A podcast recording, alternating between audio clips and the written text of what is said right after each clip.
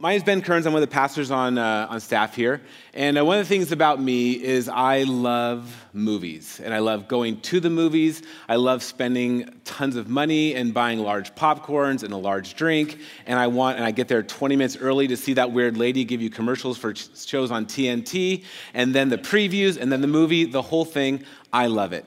And left to my own devices, I like seeing uh, John Wick. I'm seeing Kong later this week. Um, those are my kind of movies, you know? I like to just go and watch people get uh, blown to bits and the, the, the, guy win the woman and the whole thing. But I also am a Renaissance man, and uh, I want to be cultured and I want to know what's going on in the world around me. And so once a year, it's the Academy Awards time. And, uh, and so I go, oh my goodness, here's the six or seven movies I've never seen or heard of before, and I should probably know what cultured people are watching and seeing. And so I go and I watch them all, and I go, oh, I'm so cultured. Well, um, one of the movies that I, I did watch uh, in that stream to try to get caught up for the Oscars last week uh, was um, Manchester by the Sea. And I don't know if you saw that movie or not. Um, Casey Affleck won Best uh, Actor in it, and it was just this compelling, compelling movie. I sat uh, just fixated on, the, on, on my TV when I watched it and was just mesmerized by the story, this character, Casey Affleck. And he's living his life, and uh, it just says every bad thing you can imagine. And not just bad, horrific. Like, think of all of your worst days, and this is like 10 times worse. And, uh, and, and well, if you haven't seen it yet, I'm not gonna, it's no spoiler, so it's not the kind of movie, but his brother dies, and he goes to, and he's, he's tasked with caring for his nephew. And, um, and he's been taken care of financially. Uh, he's, everything's all set up, and he goes to sit with his, to, to take care of his nephew and he just can't do it. And at the end of the movie, he, there's this, it's like the climax, but whatever the opposite of climax is, that's the, the low max of this movie, where Casey Affleck is sitting with his nephew, and his nephew's like, So, are you to do it? Are we to live here? Are we to live life together? And, uh, and this is Casey Affleck's uh, response. I know, even watching it again, I'm like, oh. He had everything, all his finances taken care of all of his housing taken care of, his job taken care of, and all he had to do was say yes to care for his nephew. And I love that line I can't beat it. And I remember watching that, um, going, oh my gosh, that's in me. Like at my lowest low, at my most broken, at my most depressed, at my most anxious, I just think, I can't beat it. And I don't know if you've ever walked through a season like that and it's just constricting you and you cannot breathe and you cannot move and you're paralyzed. You just think, I cannot beat it. And that's the human condition. I think part of the reason why this, that movie got so many awards is like, oh my goodness, that is a picture of the human condition. And unlike the movies I like, there's no happily ever after. The movie just ends. And you're like, what? Because we need, in our soul, in the way that God designed us, we need a happily ever after. And when I watched that, I, for a moment, I was like, I can't beat it. I'm stuck. I'm paralyzed. This is the best you're going to get of me forever and ever.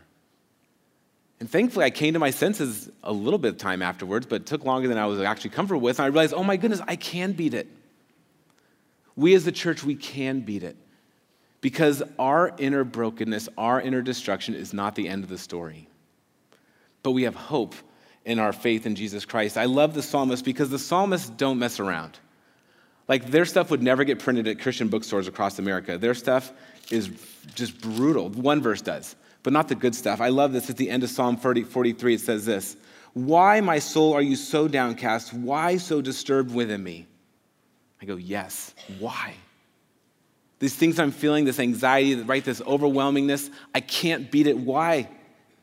But then it ends, the whole psalm ends this, but put your hope in God, for I will yet praise him, my Savior and my God and why I'm a Christian, why I love Jesus, why I can't believe that God invited me to, do ministry, is for this sole idea that we cannot beat it, that we are broken and we are bottomed out, and there's nothing we can do.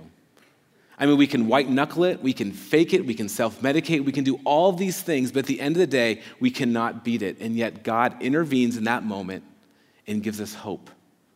He invites us into a relationship with Him through His Son Jesus, who is our Savior and our God, and who sets the whole new path in front of us.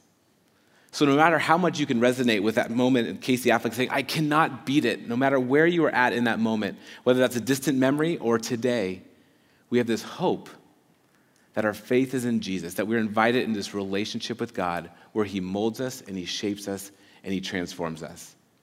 Now, I'm so excited. Our, our lead pastor team has come up with a really great series for Lent. And for Lent, when we think about how do we grow in our walk with God, how do we move towards our walk with God, it begins with prayer. It begins with actually engaging in God.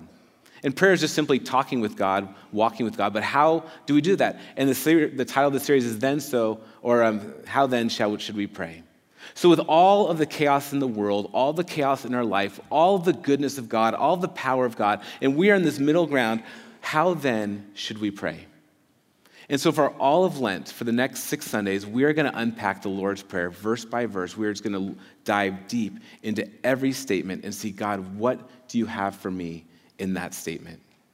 So that your prayers, our engagement with you, can actually mold us and shape us. And so, like the psalmist says, when we are saying, How am I so downcast?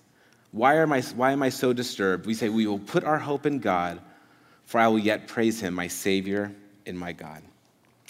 So, if you have a Bible, turn to Matthew chapter 6, for we're going to be spending the next six weeks unpacking Matthew chapter 6 in the section on prayer in the, in the Sermon on the Mount. And uh, this morning, we're going to take a look at the few verses before we get there, just to give us a little context for the rest of our time in Lent. So, Jesus says this So, when you pray, do not be like the hypocrites, for they love to pray standing in the synagogues and on the street corners and be seen by others. But truly, I tell you, they have received their reward in full. But when you pray, go into your room, close the door, and pray to your Father who is unseen then your Father who sees what is done in secret will reward, will reward you. And when you pray, do not keep babbling like the pagans or like the Gentiles, for they think they will be heard because of their many words. Do not be like them, for your Father knows what you need before you ask Him. This, then, is how you should pray Our Father in heaven, hallowed be your name. Your kingdom come, your will be done on earth as it is in heaven.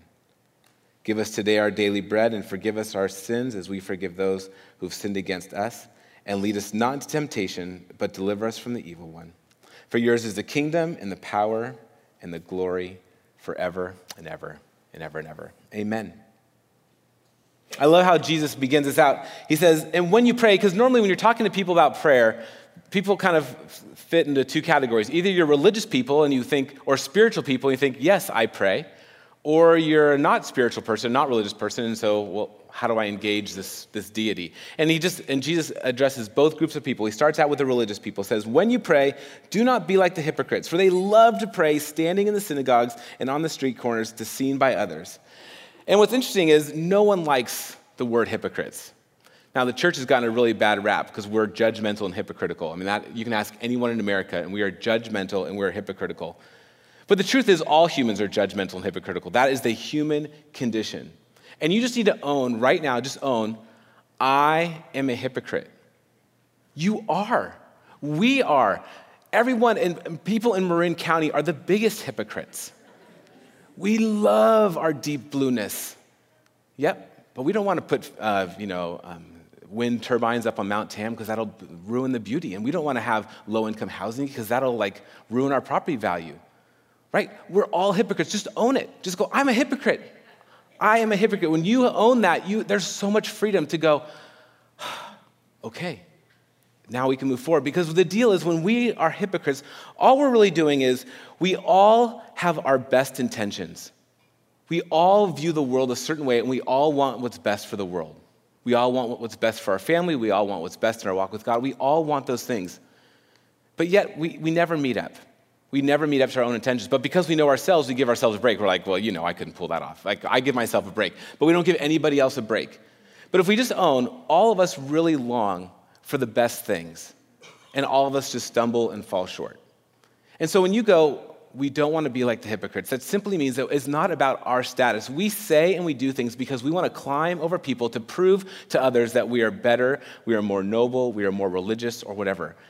But when we go, oh my goodness, hypocrisy is part of my thing, then it helps us step back and go, I don't need to like buffalo some over somebody. I need to step on somebody to prove how much more religious I am, how much more noble I am. We don't need to like climb on top of each other to prove to God that we're better either. That's not how it works. Right? God, right? God lifts up and exalts the humble, He crushes the proud. So when we're hypocrites, we go, okay, that's nothing to be proud of. No one goes, I'm a hypocrite. But in your heart, you go, I'm a hypocrite. We, right, we walk just a little more loosely, I mean, uh, lightly, a little more lightly towards God. Now, this passage, thankfully in our church, I don't think we really have a culture where we sit around and we pray and we out pray each other. So I'm like, well, look at us, we're doing pretty good. But I'm like, oh my goodness, as a pastor, as a youth pastor, I just kind of hurt my heart because all I do is public pray. I pray in front of you guys. When I pray for student ministry, my prayers, right, are to teach these poor kids how to pray. This is how you pray. It's in me to want to show others how noble and right and true I am so you can trust me as your pastor. So no matter where you are in that, um, in, in the idea of hypocrisy and when you engage God, we seem to have this attitude that's not about our status. We don't need to prove anything to each other. We don't need to teach anything to other. We don't need to prove anything to God. We come to God humbly, not with our status, not with our power, not with our pride, but seeking God's.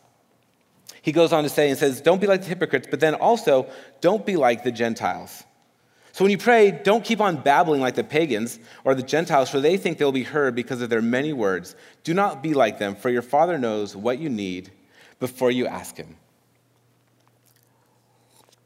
This one I think is a little bit harder for our context because we all have so many desires.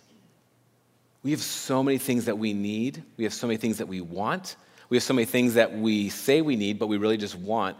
And we, our, our, uh, our barometer of what we need and what we want is totally messed up. And so everything we want is what we need. And so we start freaking out when things don't go our way. And people who aren't Christians, right, they, and in our context, right, we just work hard. We work, work, work, work, work, work, work until we sometimes, until we can't, and then those people just kind of fall off the planet. But in the Christian context, in the, in the religious context, we start like getting, we hyperventilate with our prayers. We start praying in a way where we're trying to make sure God hears us, and we just say the same thing over and over and over and over again.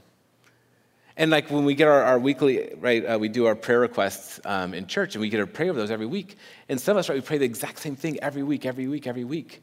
And there's this delicate balance, right, of being consistent and leaning into prayer and wanting God to show up in this way, in this way, in this way, in this way.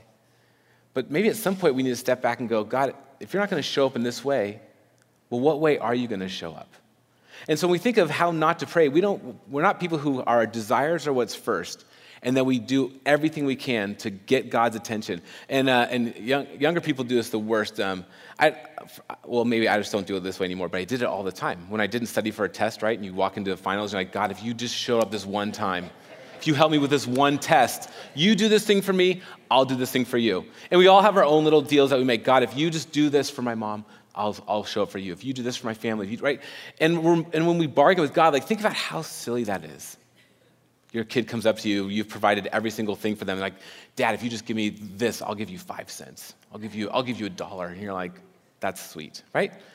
God's like, that's sweet. So don't be like them. When we pray, we don't need to, rec- it's not, we don't lead with our status. We don't lead with our desires. When we pray, Jesus says, this then is how you should pray. And he changes the entire paradigm on its head. Our Father in heaven, hallowed be your name. Your kingdom come, your will be done on earth as it is in heaven.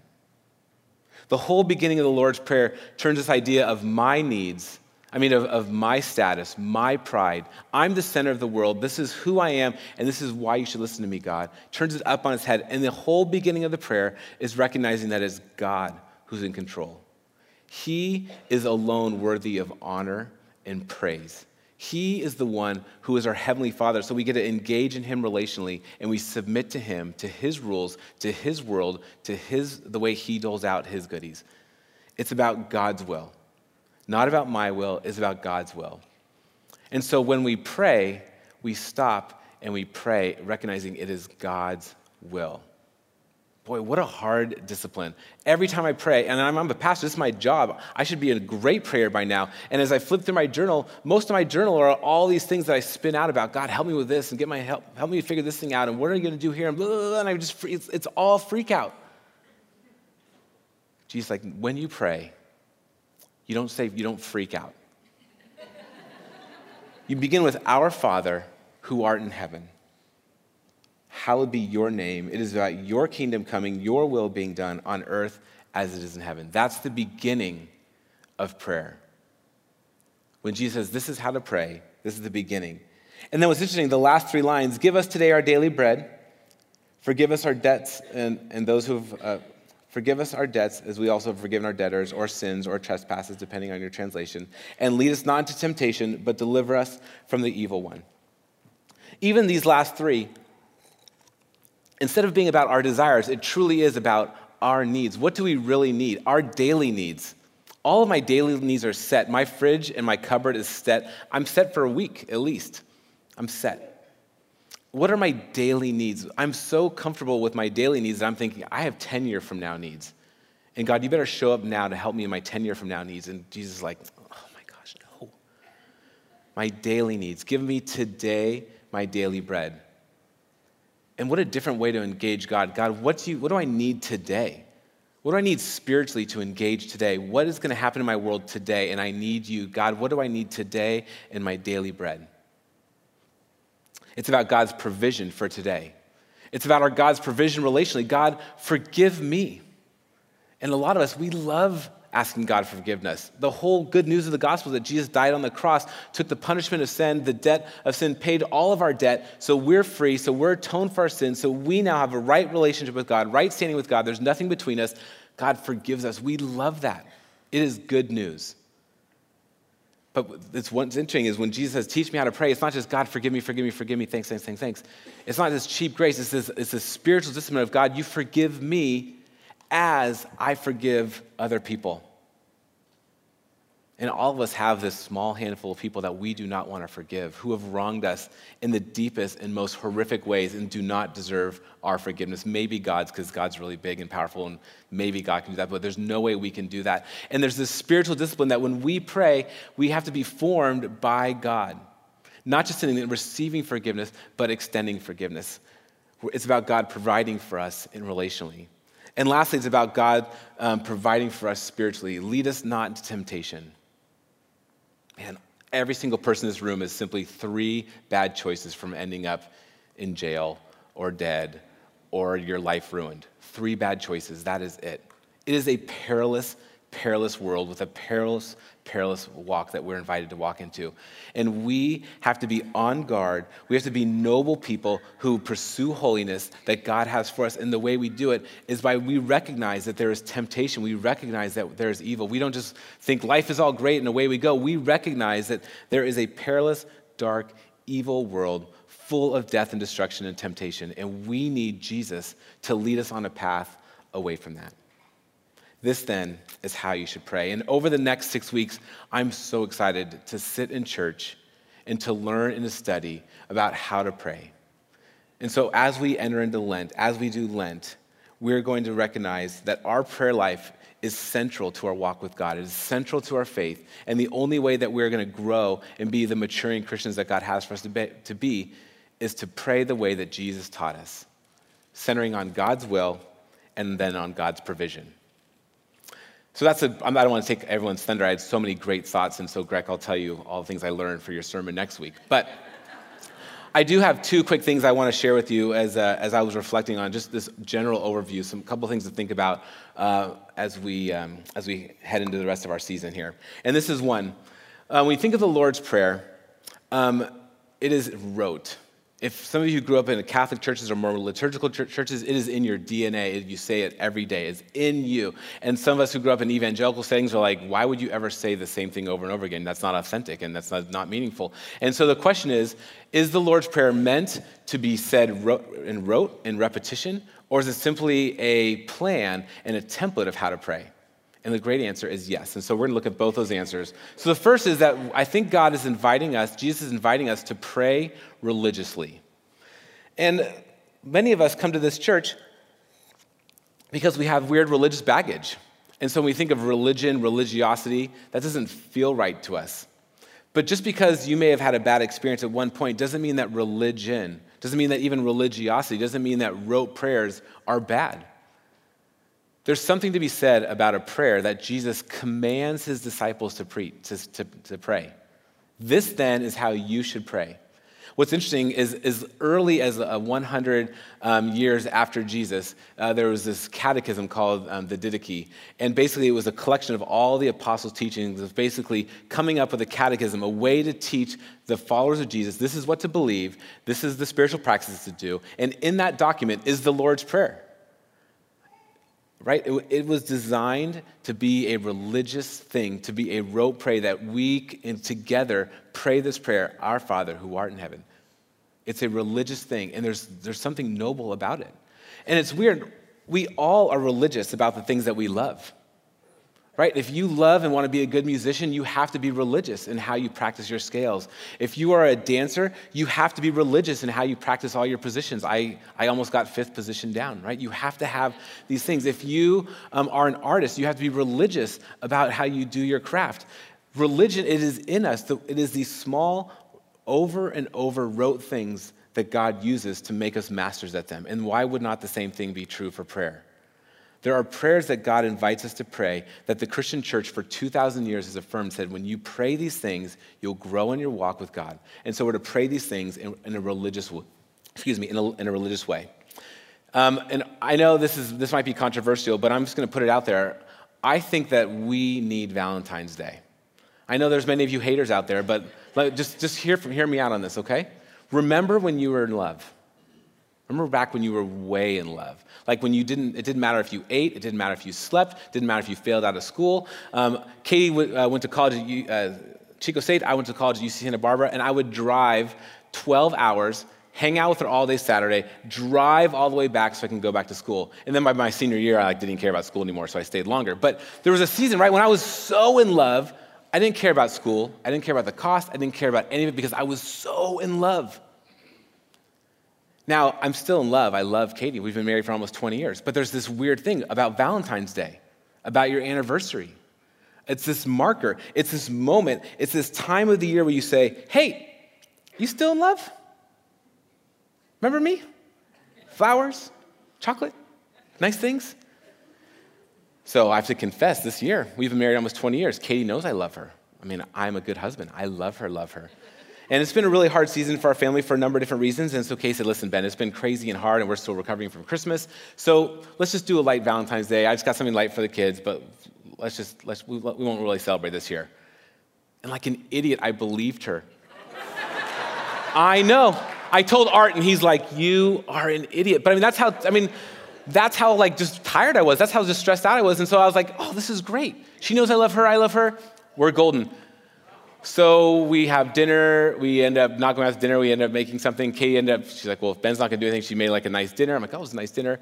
And, uh, and we end up getting in a fight about something that had nothing to do with Valentine's Day, which then turned out to be everything about Valentine's Day, right?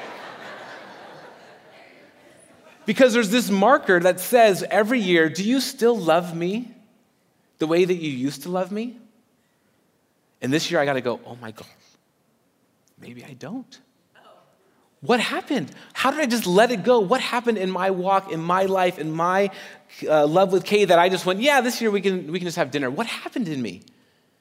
And I got to go, oh, this is what happened. This is how to fix it. This is to get on the right back road. And religion does that. Those markers do those things that put us before a moment and we get to see, am I still doing okay? And we have to be religious people. We have to pray religiously. Lent is a religious season. It is a marker where every year we get to have a gut check and we get to go, what is dying in me? What needs to die in me? What is mourning in me? How do I engage God in a deeper way? What are new sins? What are new layers of the onion that God wants to uncork in me and reveal and have his way in me? And Lent moves us towards Easter, where we celebrate the good news that Jesus is alive. And so for Lent, we're going to study the Lord's Prayer. For Lent, we're as a church, we're inviting everyone to fast, to give up something so that our taste buds, our part of our body, our rhythms our lives change in such a way so that we actually are anticipating the coming of Jesus. That we realize that we don't need all these other things to satisfy and fulfill us, but that we need Jesus to satisfy and fulfill us. And if we just live our lives being a religious people, we go, yeah, if I love God, I'll do it. But being religious people means, man, at least once a year, I'm going to look in the mirror and I'm going to say, do I love Jesus more than this? And so we have to be religious people and we have to pray uh, religiously. Um, there's this great quote that I came up in my study this last week, and I just want to read it to you. It says this in a second. Prayer is not the communication of information, is still less as a technique for getting things from God, but as the expression of the relationship of trust which follows from it. And I love this idea that prayer is not this thing that we use to get our way.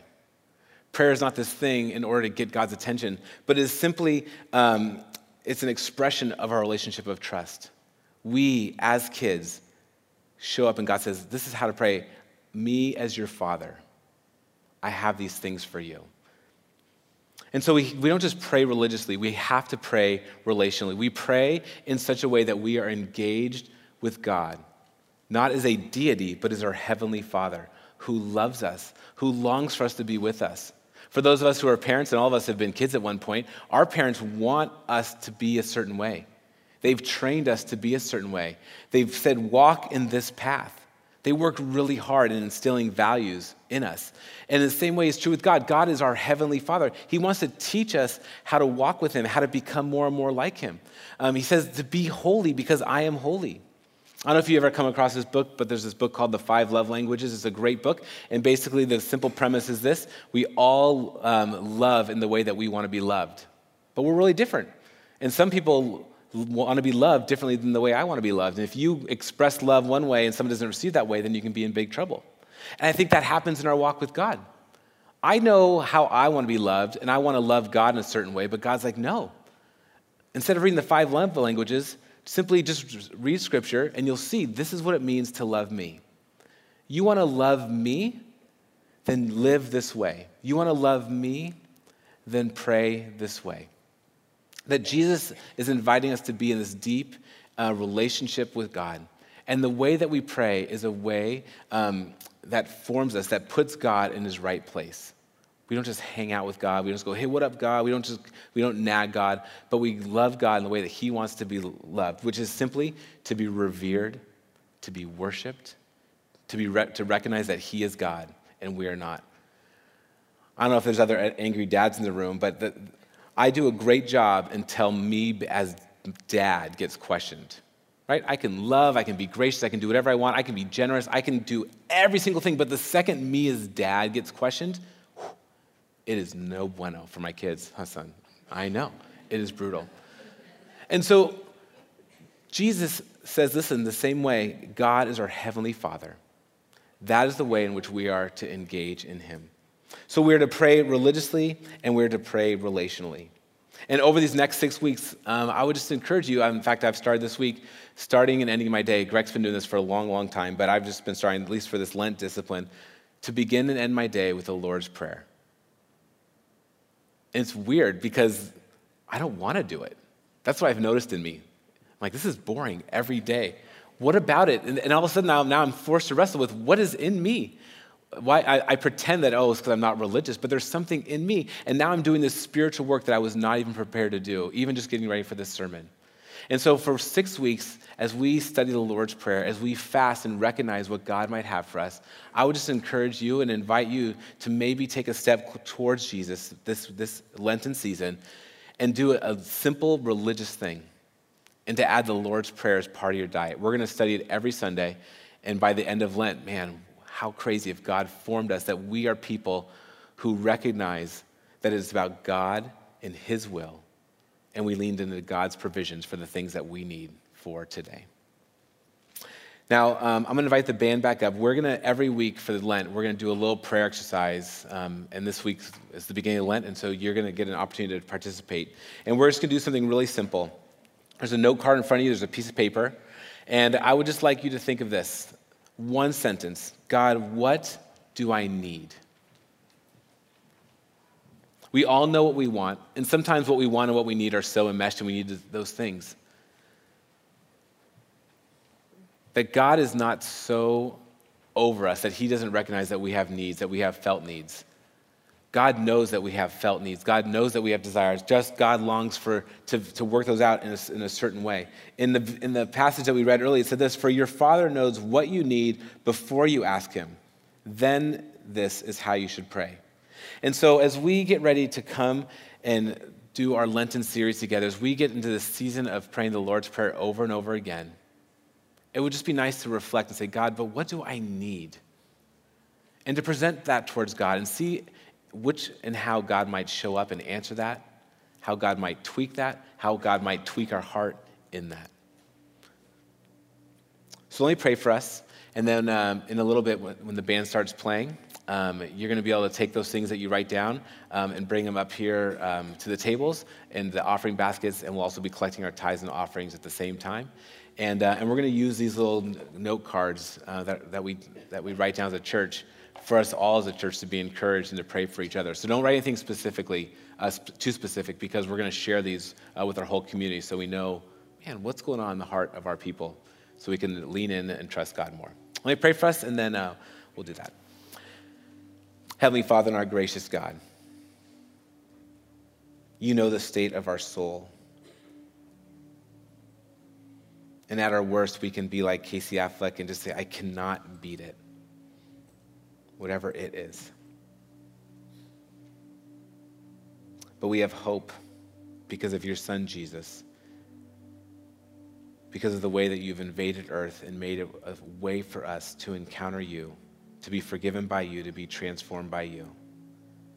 And in this Lenten season, God, we pray that you would have your way with us, that you would mold us and shape us, tune our hearts to your will, to your glory. And may you meet our needs as we figure out what those are. Amen and amen.